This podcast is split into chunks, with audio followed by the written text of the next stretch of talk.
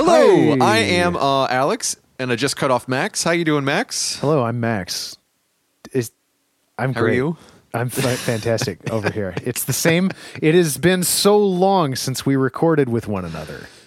I know it's been like uh, almost Minutes. minutes. It's amazing. Uh, it's been uh, it's been three minutes and thirty one seconds, which is the length of the music video for an all time classic that is that will surely last until the end of human civilization.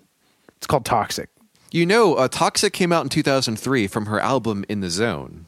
Yeah, yeah, yeah, right? yeah, yeah. You know that was also the same year she opened for MTV Music Video Awards, performing like a virgin. Are you kidding? and then uh, was that joined Oh by Madonna, God. and then it was either someone. yes, there was the kiss on stage, and you know what fucks me up? Yeah. and I I talk about this to this day. There was, I believe, probably around the same time Womanizer Yeah. came out. Frankly, I don't know, something like that. There was a moment where Lady Gaga was performing on stage with Britney Spears, and this fucked me up. Yeah. And I'm sure Britney had her reasons. At the end of this performance, which was an homage to the Britney Spears and uh, Madonna performance, at the end of this performance, Gaga went in for the kiss, and Britney denied it really.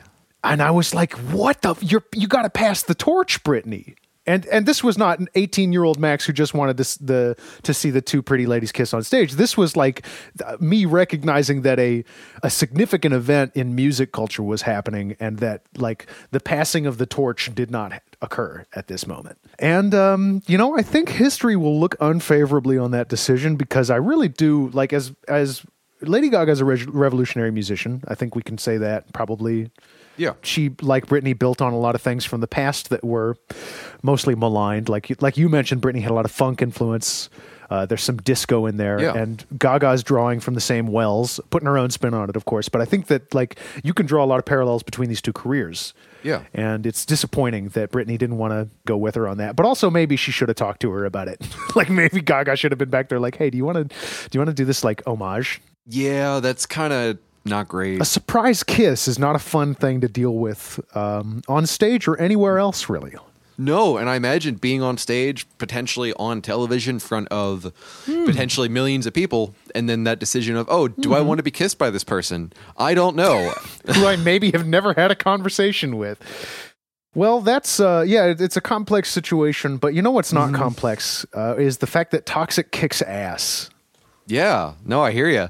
Do you want me to do the lyrics again, like I did last time? Yeah, sure. Do you actually? Little- do you want to alternate? Sure, I'll Do take, a take a stanza. stanza? you I take do a next stanza. How about? Oh, I love it. Cool. Okay, I'm going to start. Baby, can't you see? I'm calling. A guy like you should wear a warning. It's dangerous. I'm fallen. There is no escape. I cannot wait. I need a hit. Baby, give it to me. You're dangerous. I'm loving it. Too high, can't come down, losing my head, spinning round and round. Do you feel me now? Oh, the taste of your lips. I'm on a ride. You're toxic. I'm slipping under with the taste of poison paradise. I'm addicted to you. Don't you know that you're toxic? And I love what you do. Don't you know that you're toxic? Uh, anything sticking out to you there, Alex? A lot of uh very familiar, I don't want to say well again because we used that word before, but kind of a hmm. thematic sort of pool that she's pulling from with the sort of dangerous relationship. Yes. I like that. I feel like this is a more like this is a better realization of it to me than Womanizer. Like Womanizer and Toxic seem to be kind of coming from the same place of inspiration Yeah. or a similar place of inspiration. And I just think that this is like this is gold right here. This I Yeah. don't know who wrote these lyrics. If it was Britney, she did an incredible job. And uh, the, the fucking chorus in this is so good. I absolutely love with a taste of a poison paradise. Incredible lyric. Yeah. Brilliant. Like great scansion, um, really good alliteration. It's just so evocative. You can feel what she means when she says these things. I think it actually helps. She had um, five songwriters on this. So she had Cathy Sure. Dennis, Christian Karlsson, uh, Pontius Winnberg, Dang. which is an awesome name, and Hen- Heinrich Jonback, which is actually four. I cannot count. Okay. And I think sh the producers were. Um, did, you- did, uh, do you know the band Miike Snow? yes, I do actually. Yeah. So the producers were two of the members of Miike Snow, just without the singer. Wow. Yeah, That's so they go by Bloodshy and Avant, or Avant. So it takes a village to raise a child, and it takes a village to make a hit song. Yeah. Britney, of course, is the the secret spice that brings it all together and creates something extremely cool. Uh, would you take us through the video, Alex? Yeah, so the main plot, and this is one of those really nice Britney music videos where there's like a kind of a subplot to it. So by day, she's an airline hostess. By night, she's an industrial spy and murderer. So like she starts off up on the plane as an airline hostess. She kind of forces this portly gentleman into a bathroom, and then she unmasks them, and then they then they make out. Whatever. I'm not too sure how I feel about that, but the unmasking, 'cause- and now he's attractive. He he is a beautiful man underneath that. yeah, Well, that's very 2004 Yeah. energy going on in that. A little bit, yeah. There's uh, later on. There's a backflip after a motorcycle ride.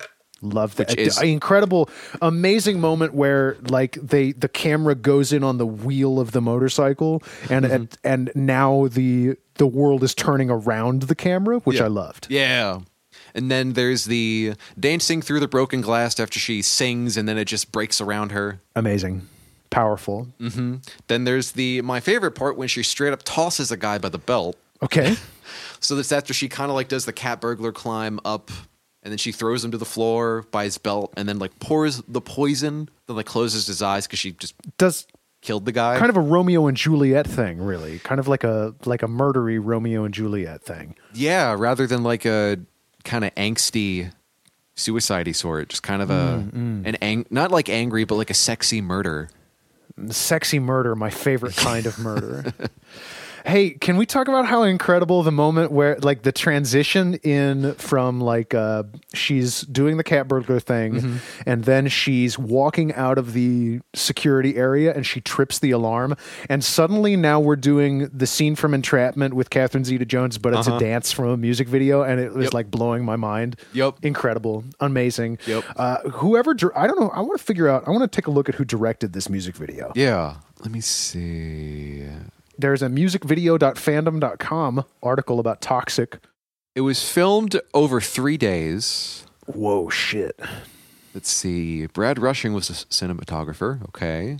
Okay, okay. He did some good work. She approached the director with a story sketch about a secret agent out for revenge against an ex lover, which makes sense. Okay. Um, I love the story in this video. I think it's extremely cool. It's like really my kind of thing, and I like this whole like. I, I like. I'm a sucker for uh, enemies to lovers or the reverse in a story. Yeah. lovers to enemies. I just think there's some spicy drama in there, and this video is very spicy and dramatic. We accomplished just a whole lot of storytelling in under four minutes, which I think Yeah, is really yeah. admirable. I'm looking at the Wikipedia entry, and there is a note. So, um, her, con- so she wanted to join the Mile High Club, and then the director suggested making him a fat man. So the quote, "A common man would feel represented." Okay, Yeah, that's nice. Good- So- the, the representation matters. yeah. That's I, I don't know how I feel about that. Well, uh, I'm sure it came from a good place. It Let's- came from a place.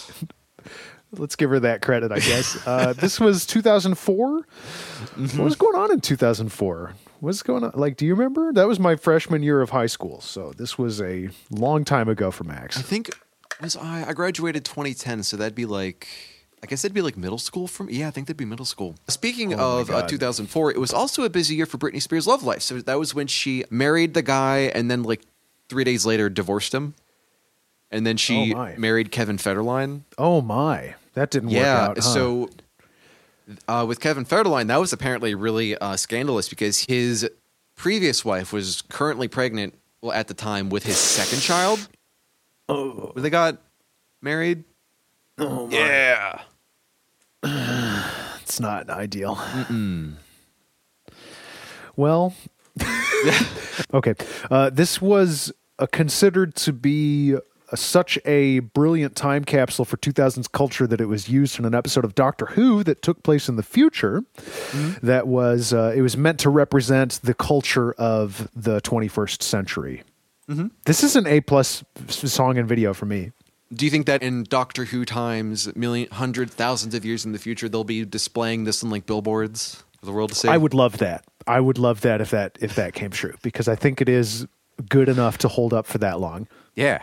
Well, and actually, NPR listed it as the 50 on, well listed it on their list of the 50 most important recordings of the decade, and Wow. added that the decade's history of impeccably crafted pop is written in her body of work.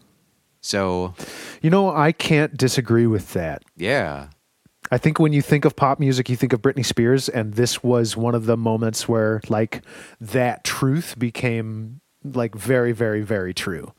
Uh, what do you? What's your? What do you rate this song? Yes, the song works for me. What really works for me is that the contrasting like the violin sample and the acoustic rhythm guitar with like all the hmm. electronic elements because it's like it's like mm-hmm. a nice bridge between like her earlier work like with Baby One More Time and Oops I Did It Again with more like the straight acoustic stuff and the more electronic stuff found in like Circus, I Want to Go and Womanizer. So it's mm-hmm. It, I, I don't think it's as strong as her earlier work, but by contrast, it works more than her more recent stuff. How about you?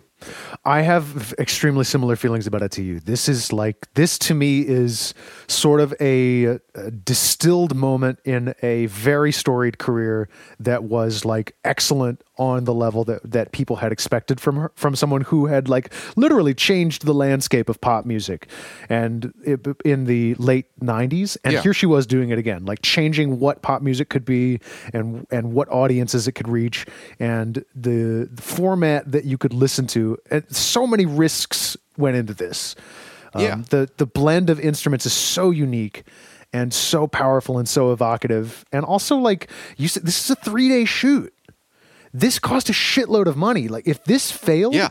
oh my god like this would have been at the end of her career if this did not go well Certainly. Yeah. Well, and given all of the, I guess, the drama going on in her life at the time, like that's, there's, yeah what, what's the saying? Like, there's no such news as like bad news or like any press is good press or whatever. But still, like, she was on the up and up. But then if that didn't like work, I could, I could see that as like kind of be, making her kind of like a couple hit wonder. Yeah, absolutely. She would have been. This would have been flash in the pan, Britney, if if Toxic Yep. did not succeed. But of course, as history tells us, Toxic succeeds.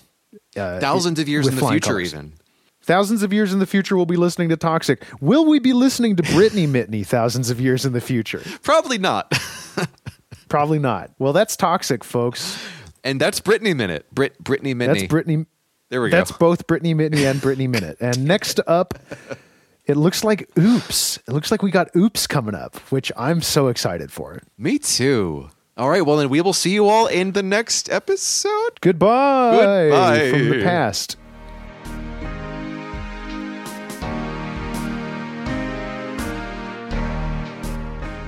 The Scavengers Network. Creator driven. Community focused. Treasured content.